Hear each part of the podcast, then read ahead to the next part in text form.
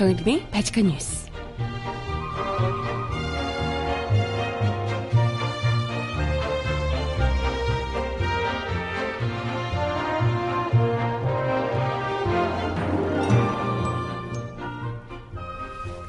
여러분 안녕하세요. 발칙한 뉴스 정혜림입니다.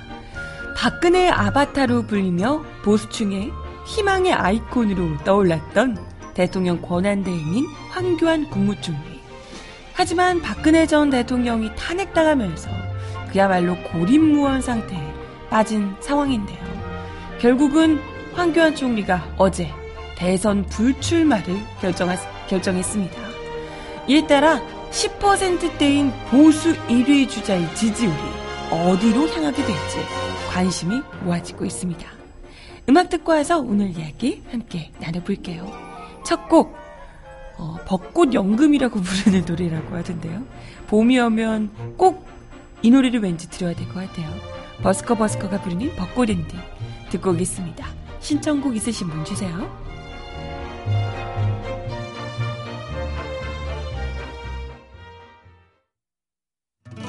그대여 그대여 그대여 그대여 그대여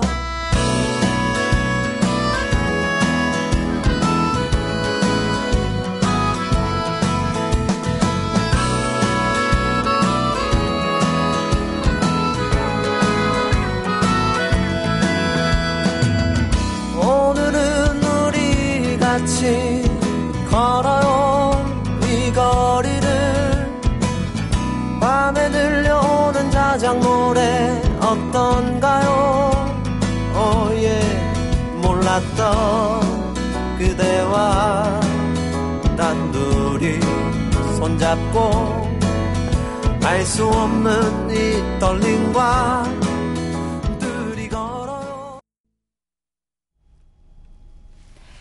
네, 첫 곡으로 봄이면 왠지 그냥 들어야 될 것 같은 벚꽃 연금이라 그러던데 벚꽃 엔딩이라는 노래 듣고 왔습니다. 버스커 버스커의 목소리였고요.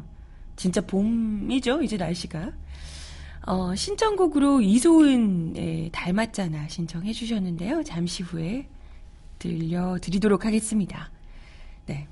어, 오늘 이야기 좀 나눠볼 텐데요. 이제 사실 박근혜 대통령이 탄핵되고 나서, 박근혜 전 대통령이 탄핵되고 나서 대선 일정을 빨리 잡지 않고 있다. 어, 자신이 대선 출마를 놓고 계속해서 대선 일정을 확정하지 않고 만지작만지작거리고 있다는 비난이 쏟아지고 있다. 어제 이야기를 드렸던 것 같은데. 아무튼, 뭐, 나름 어떻게 보면 박근혜 전 대통령이 직무정지된 상황에서 마지막까지 박근혜 전 대통령을 지키는 역할을 했던 청와대를 버티면서 청와대에서 어, 압수수색도 막아내고 특검 연장도 막아내고 하면서 이른바 보수층의 희망의 아이콘 이 진짜 웃기잖아요. 희망의 아이콘 보수의 아이돌로 떠올랐던 그래서 뭐 목소리가 좋네 목소리가 대통령급이네 뭐 이런 말 같지도 않은 이야기를 들으면서 보수들의 아이콘 한줌 박사모 뭐 이런 분들의 어, 희망으로 떠올랐던 황교안 총리가 결국은 대선 불출마를 선언했습니다. 아무래도 뭐 박근혜 대통령의 대다수 혐의와 관련해서 이 헌법재판소에서 거의 다 이제 뭐 물론 이제 뭐 법리적인 문제 처벌과 관련된 문제는 검찰 수사와 이후 재판에서 다루게 되겠지만 이제 대다수 뭐 혐의들이 이 현재 탄핵당하는 사유하고도 거의 겹쳤잖아요. 그래서 이런 부분들을 상당히 헌재에서 받아들였고 그에 따라 탄핵을 시켰기 때문에 황교안 총리 역시도 음 아마도 이제 뭐 고립무원 상태가 된 것 아닌가 이런 이제 뭐 분석도 있더라고요. 어제 계속해서 뭐 대통령 선거일 지정까지도 미루면서 고심했던 황교안 총리가 어제 임시 국무회의를 통해서 불출마 입장을 공식 표명을 했습니다. 고심 끝에 현재 국가위기 대처와 안정적인 국정 관리를 미루거나 소홀히 해서는 안 된다는 결론에 이르렀다라고 하며 국정 안정과 공정한 대선 관리를 위해 제가 대선에 출마하는 것은 적절하지 않다고 판단했다. 저의 대선 참여를 바라는 국민들의 목소리가 있다는 것을 알고 있다며 부족한 저에게 대한민국의 미래를 위해 보다 더 큰 역할을 해달라고 해주신 국민들께 진심으로 감사 말씀드린다.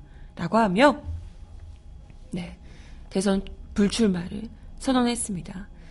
사실 뭐, 정상적인 사고를 가진 인물이라면 당연히 불출마하는 것이 당연한데, 그동안 계속해서 대선 출마, 출마에 대한 욕심을 버리지 않고 있었던 분이기 때문에 얼마나 나름대로 고심 하셨을까 싶습니다. 근데 뭐, 글쎄, 욕은 하겠지만 어찌됐건 대선 출마를 끝내 하셨으면 참 재미난 그림이 됐을 것 같은데, 어, 너무 재밌었을 것 같은데, 왜. 하지만 어쨌건 불출마를 선언했습니다. 사실 그 이전에 박근혜 대통령, 박근혜 전 대통령이 이제 그 탄핵가 가결되면서 음, 수세에 몰리고 그러고 나 사실 보수층의 일종의 그 대안으로 떠올랐던 게 바로 반기문 전 유엔 사무총장이잖아요. 어머, 이거 너무 먼 얘기 같죠? 언제 뭐 한 몇 년 된 것 같은 느낌인데 불과 얼마 되지 않았습니다. 정말 신속하게 사무총장이었다가 전 사무총장이 되고 귀국하면서 아 귀국한 그 공항에서 저희 취재 갔던 민중의 소리 기자가 다리 밟혀가지고 다리 이렇게 발가락 뭐 이렇게 골절되고 난리 난리가 났던 기억이 나네요. 오셔서 거의 일일 일 논란에 휩싸이면서 막 턱받이 논란부터 시작해서 방역 갔다가 뭐 논란 일고 뭐 돈 현금 지폐 이게 막 2만 원, 만 원짜리 두 개 지하철 그 돈 넣었는데 만 원짜리 두 개 넣고 논란이 되기도 했고 아무튼 뭐 하는 것마다 다 이제 논란이 일면서 그야말로 혹독한 검증을 겪어야 했고요. 그리고 귀국한 지 불과 며칠 지나지 않아서 급작스럽게 대선 불출마를 선언하면서 마지막까지도 그 출마를 그러니까 대선 행보를 도와줬던 분들에게까지도 알리지 않은 채 혼자서 급박 하게 불출마를 선언하면서 모두를 벙치게 만들었던 바 있습니다.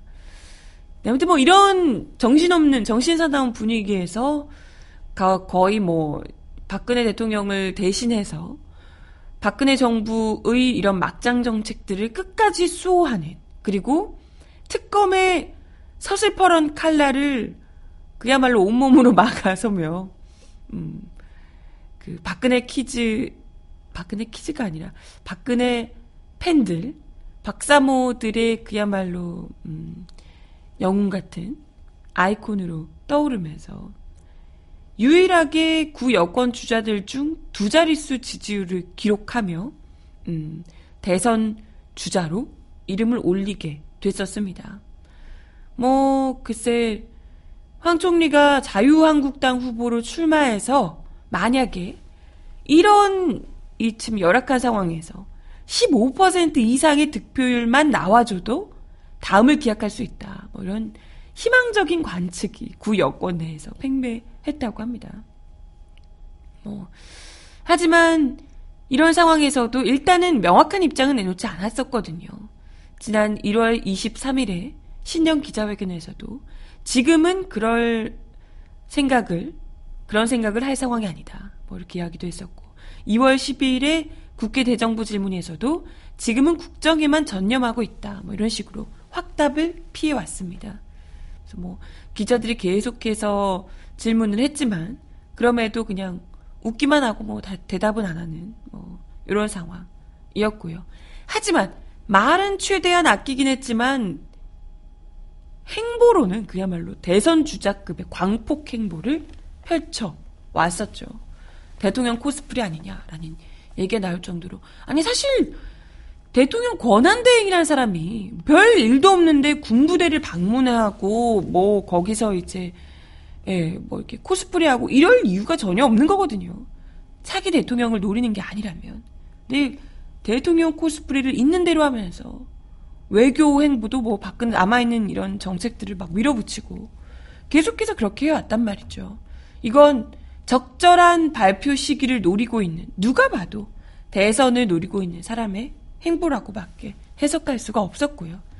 근데 이랬던 차근차근 분위기를 보면서 어, 대선 출마 선언을 시기를 노리고 있었어요.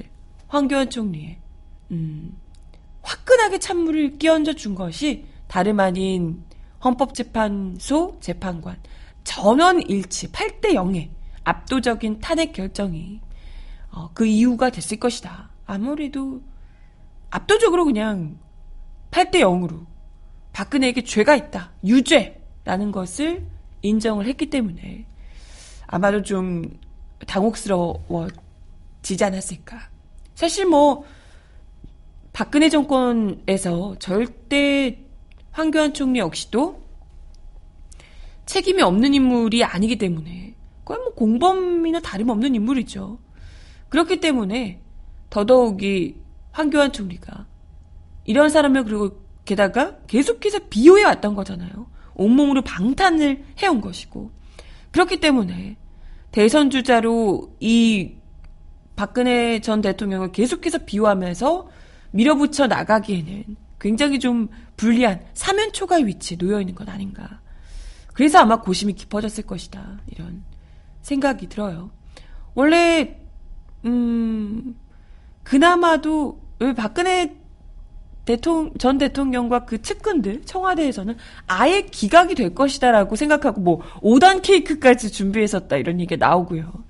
그리고 뭐 전부 다는 최종 결과까지는 아니었다 하더라도 일부는 그래도 기각 의견을 낼 것이다라고 그래도 생각을 했던 인물들까지도 모조리 다 탄핵을 탄핵 인용을 결정해서 8대 0이라는 정말 경이로운 기록을 냈기 때문에요. 그죠? 그렇기 때문에 기각 의견이 단 한 명도 없다는 점에서 박 전 대통령을 비호했던 이 지지자들이 아예 반격의 근거를 상실한 것이다. 라는 분석입니다. 특히나 지금 탄핵 직후나 박 전 대통령 이 사, 삼성동 자택 복귀 전후로 이 박사모 등이 지지자들의 그야말로 상식 밖의 행태, 이런 것들이 오히려 더 여론으로부터 멀어지게 만들 수밖에 없는. 이 사람들 비호하는 게 정말 최소한의 상식으로도 납득하기 어려운 수준이다. 이런 이제 문매를 맞고 있습니다. 그러니까 물론 박사모, 한준 박사모야 끌고 갈 수 있겠지만, 어찌됐건 10%, 15%이 정도는 나와줘야 그래도 뭔가 좀 다음을 기약할 수 있는 거잖아요. 근데 이건 뭐, 하면 계속해서 박근혜를 밀어붙이면서 비호하면서 이대로 그 스탠스를 유지한다면 10%가 뭐야? 5%, 3%도 채 나올까 말까. 이런 수준이 된 거죠. 그렇기 때문에 고심 끝에 아무래도 어, 대선 불출마를 선언하지 않았겠냐 이런 생각이 듭니다. 실제로 구 집권 여당인 자유한국당에서도 박 전 대통령 파면 이후에 균열 양상이 나타나고 있다고요. 우선 1차로 지상욱 의원이 탈당해서 바른정당에 합류했고요. 안 되겠다 싶었나 보죠. 참, 참, 예. 기회주의적입니다. 추가 탈당 가능성도 엿보이고 있습니다. 지상욱 의원은 다른 의원들 중에 뜻을 같이 하는 사람이 있느냐라는 질문에 지금 말하기는 부적절하다라고 하면서도 지내다 보면 나중에 눈으로 확인할 일이 있지 않겠냐라고 답하기도 했습니다. 뭐 자유한국당에서는 오로지 소수의 친박 인사들만이 박 전 대통령이 복귀한 삼성동 자택을 근거지로 진지전 태세를 갖추고 있는 상황이라고요. 이런 게 당연히 이 사람들, 이 한 줌의 세력을 등에 업고 대선 출마를 하기에는 너무나도 지금 뭐 불안한 수준이 아닐까. 그러니까 지지 기반 자체가 완전 무너져 내렸다라고 볼 수밖에 없을 겁니다.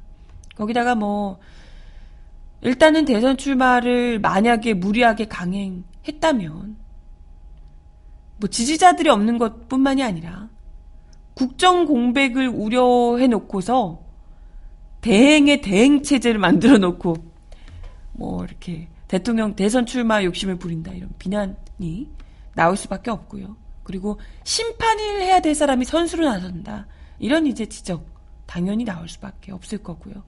게다가 박근혜 정권의 실정에 책임 있는 부역자가 바로 대선 출마한다? 이런 오명은 상당히 부담스러울 수밖에 없을 겁니다.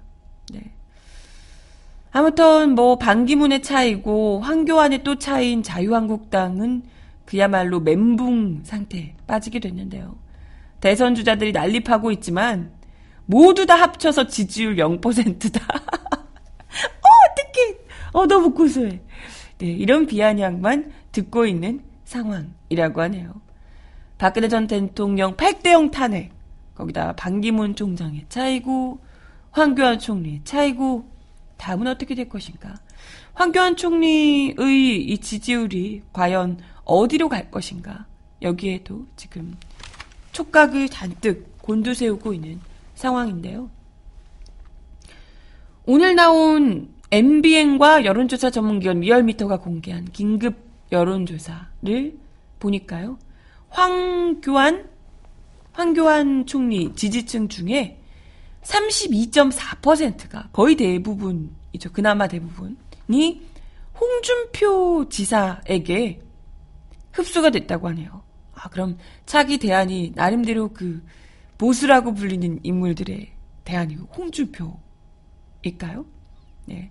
32.4%가 홍준표에게 흡수가 됐습니다. 그래서 3%대에 머물던 홍 지사의 지지율이 7% 선을 넘어섰다고 하네요. 이렇게 다 모아도 10%가 안 되는구나. 그리고 지지자, 황교안 지지자들 중에 14.9%는 안희정 충남지사에게, 11.6%는 안철수 국민의당 의원에게, 그리고 8%는 남경필 지지, 남경필 그 지사 쪽으로, 네, 이동했다고 하네요. 그 외에 손학규 5.3%, 유승민 3.7%, 이재명 3.6%.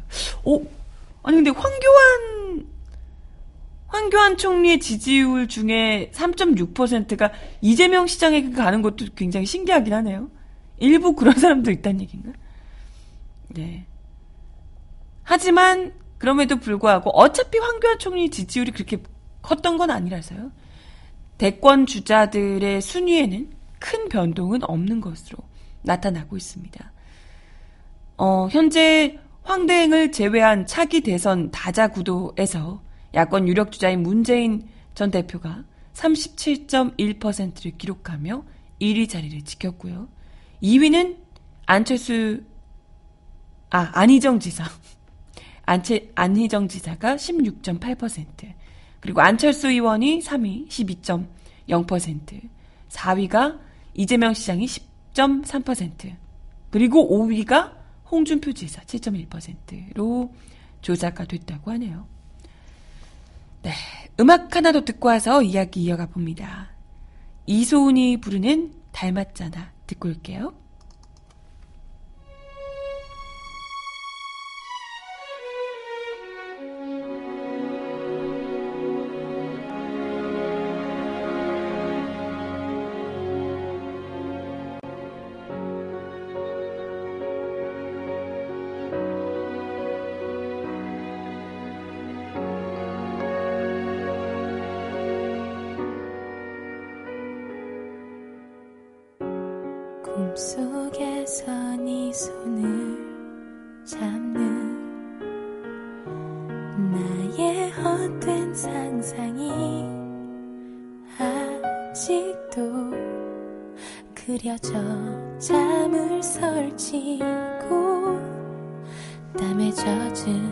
이제 다시 잠들어.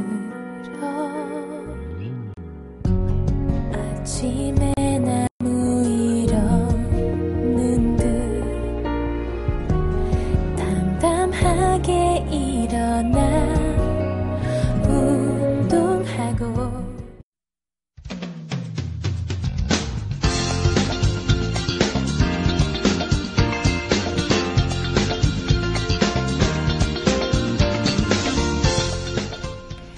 정하나의 발칙한 브리핑.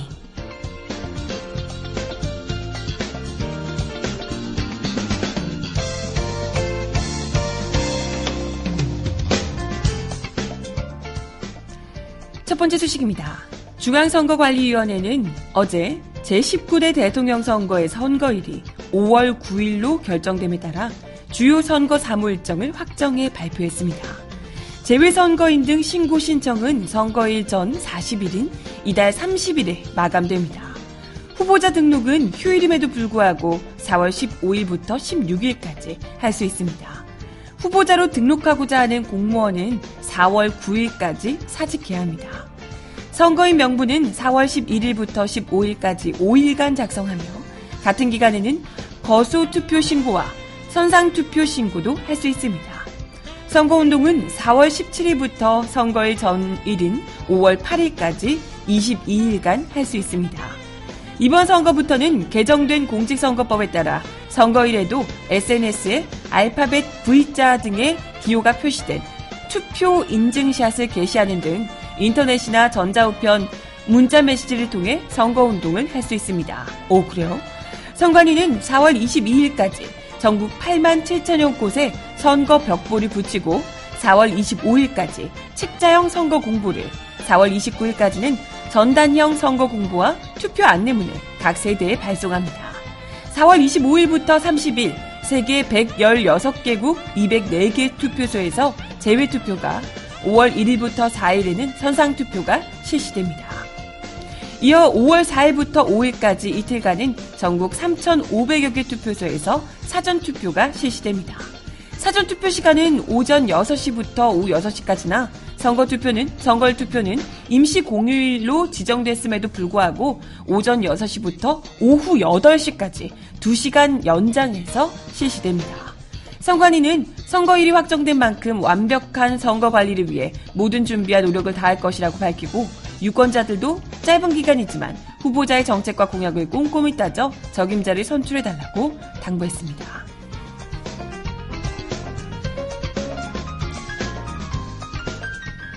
다음 소식입니다. 청와대가 최순실 국정농단 의혹이 본격 제기된 지난해 9월부터 올 2월까지 5차례에 걸쳐 문서 파쇄기 26대를 집중적으로 사들인 것으로 나타났습니다. 청와대가 박근혜 최순실 게이트 국면에서 조직적인 증거인멸 작업을 한 것이 아니냐라는 의혹이 제기되고 있습니다. 어제 백혜련 더불어민주당 의원실이 조달청에서 받은 자료를 보면 청와대는 지난해 9월 27일 세단기 두 대를 구입한 것을 시작으로 올 2월 2일까지 모두 26대의 문서 세단기를 조달청을 통해 사들였습니다. 이렇게까지 많이 필요할 이유가 없겠죠.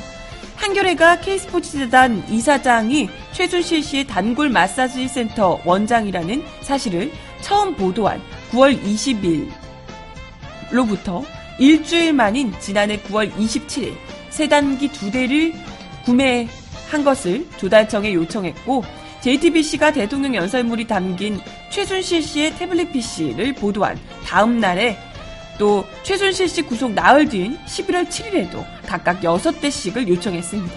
뭔가 좀 불리한 일이 터지면 바로 또 요청을 했다는 거죠. 더 많이 필요했겠죠.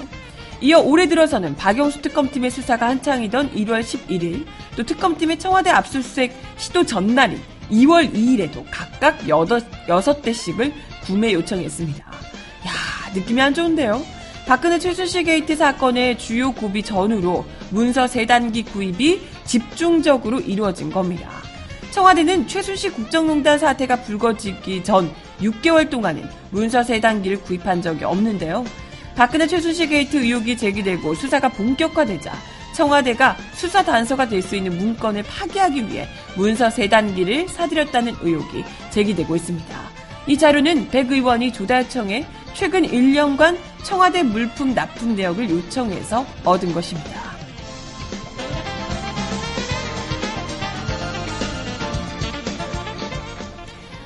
마지막 소식입니다. 오는 21일 박근혜 전 대통령을 조사할 예정인 검찰 특별수사본부가 조사 준비로 분주하게 움직이고 있습니다. 박 전 대통령의 혐의가 특가법상 뇌물수수 등 13가지에 달하고 일기 특수본과 박영수 특검팀에서 4개월간 조사한 기록이 수만 쪽에 달해 신문 내용을 정리하기도 만만치 않은 것으로 전해지고 있습니다. 검찰 관계자는 어제 준비 상황 등 여러 가지를 고려해서 6일 뒤인 21일에 조사하기로 정했다고 말했습니다. 검찰은 조사를 누가 어디서 어떻게 할지 등을 두고 막바지 검토를 하고 있는 상황입니다. 박근혜 대통령, 박근혜 전 대통령 측에서도 검찰 조사 일정에 맞춰서 조사에 응하겠다라고 밝히고 있는 상황이라서 뭐 물론 막판에 또 어떻게 뒤집을지는 모르겠으나 응하고 있는 상황이라서 검찰 수사가 어떻게 이루어질지 관심이 모아지고 있는 상황입니다. 이것뿐만이 아니라 지금 아 빨리 지금 뭐하니 문서셋 파색이 이미 한껏 지워질 거 다 지워지고 지금도 여전히 파쇄될 거 다 파쇄되고 한 듯한데 봉인 거기다가 이제 봉인까지 이뤄진다고 하는데 청와대 압수수색이 무엇보다도 빨리 진행돼야 될 듯한데요. 네, 답답하네요. 음악 하나 더 듣고 와서 이야기 이어가 보겠습니다. 정준일이 부르는 바램 듣고 옵니다.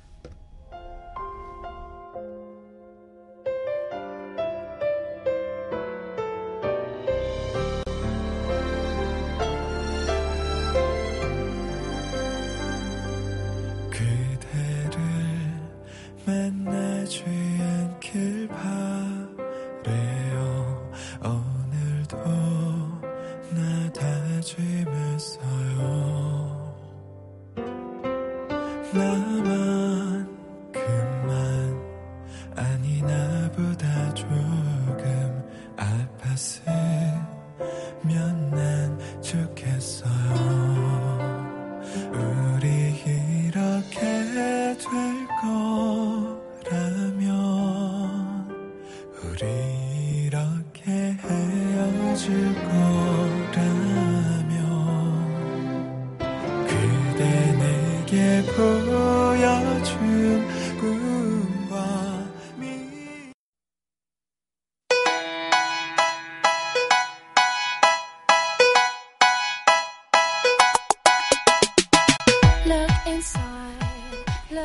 왜 이럴까요?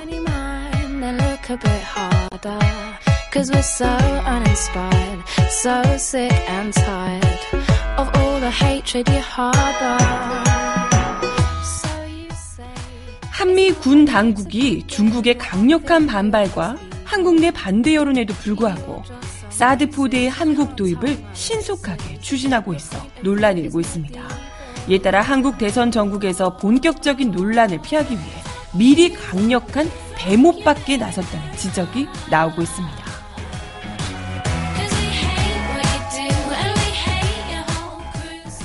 미군은 지난 6일 C-17 대형 수송기를 이용해 사드 요격 미사일을 쏘는 차량용 발사대 2기를 포함한 일부 장비를 기습적으로 반입했습니다. 또 사드 체계의 핵심이자 중국 측이 강력하게 반대, 반발하고 있는 사드 레이더도 오늘 오산 공군기지에 반입된 것으로 알려졌습니다. 문제는 한국 군 당국이 무슨 이유에선지 발사대 6기를 기준적으로 기준, 발사대 6기를 기준으로 한 정상적인 편제와는 무관하게 황급히 사드 시스템의 도입과 운영을 추진하고 있다는 점입니다.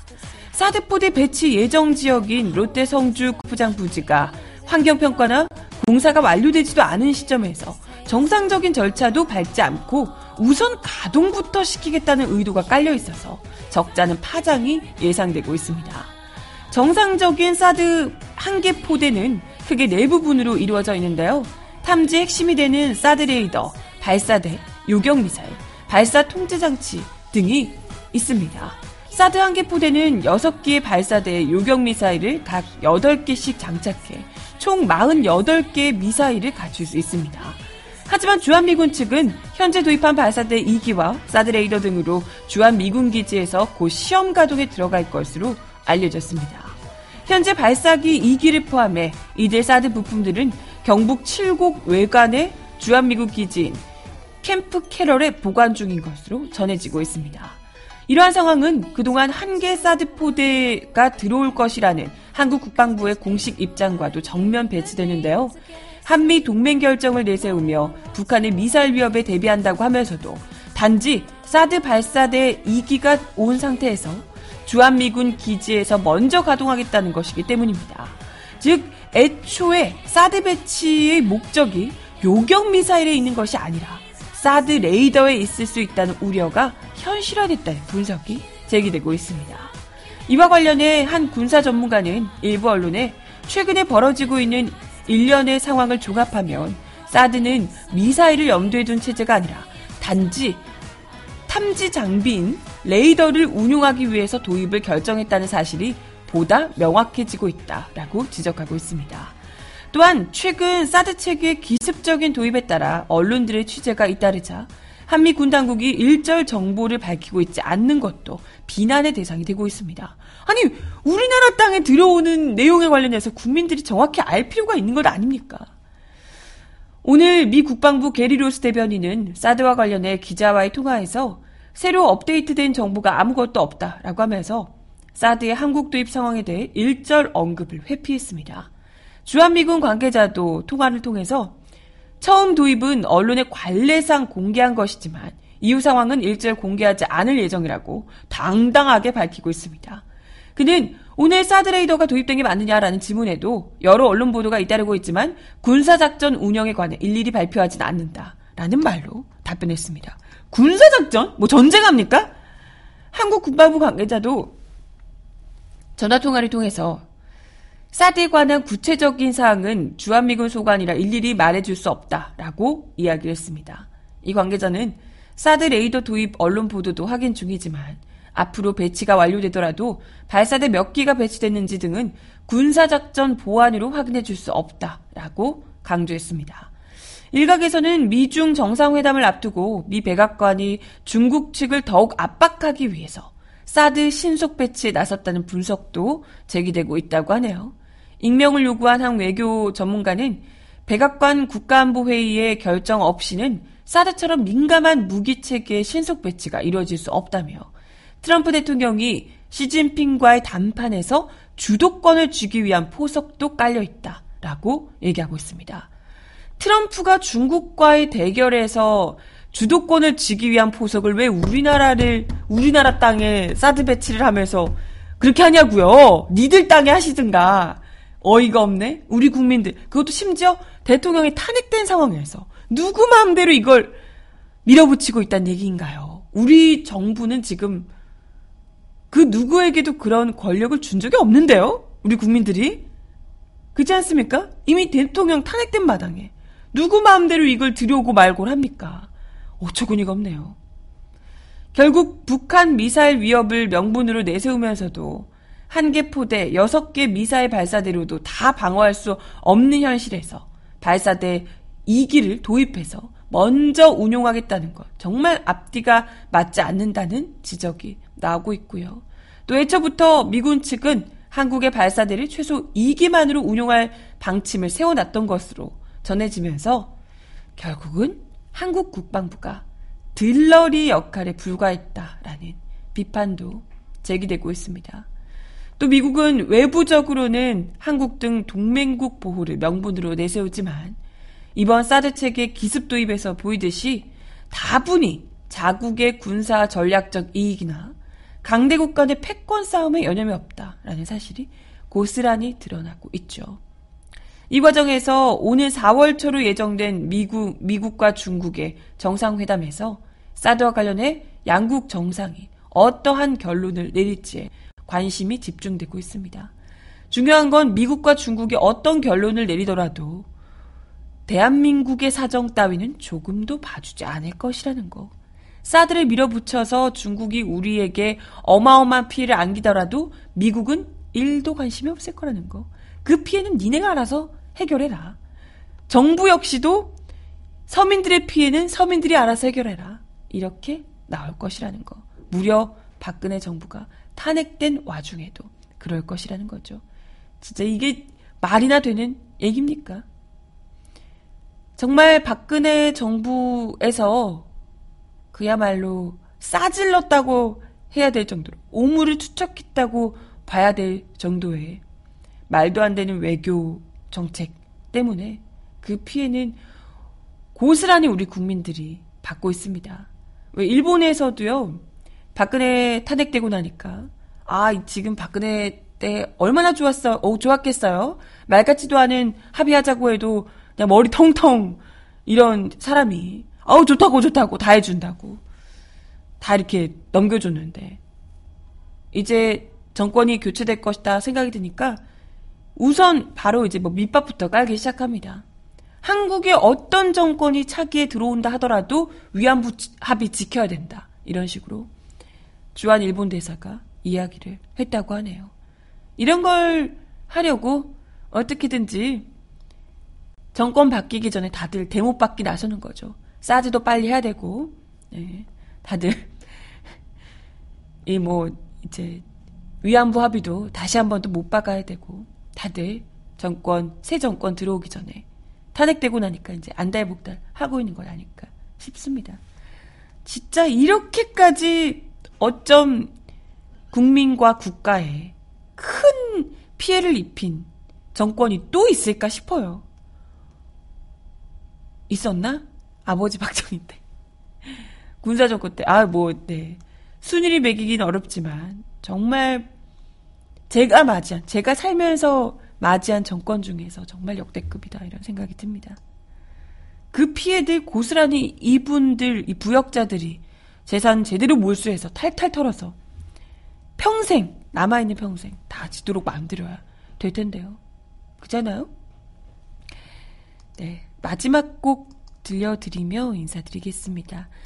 류지광, 김현수, 정휘, 최경록이 함께 부른 노래예요. 집으로 들려드리면서 인사드리겠습니다.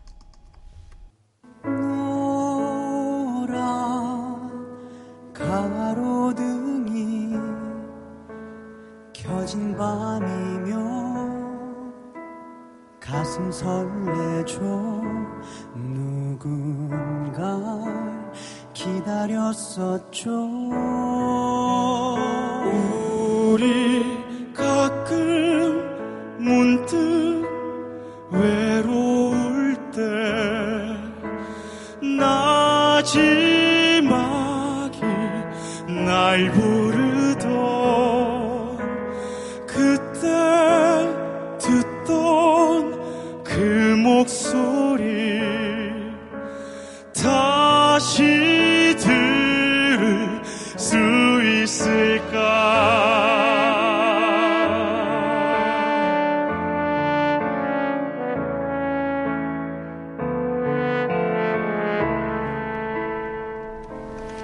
네, 오늘도 바지칸 뉴스와 함께 해주셔서 감사합니다. 어, 날씨가 많이 따뜻한데 그래도 아침 저녁으로는 춥잖아요. 감기 조심하시고 바지칸 뉴스는 내일 10시에 다시 오겠습니다. 여러분 좋은 하루 보내요. 안녕. 흔들리면서 어른이 되었죠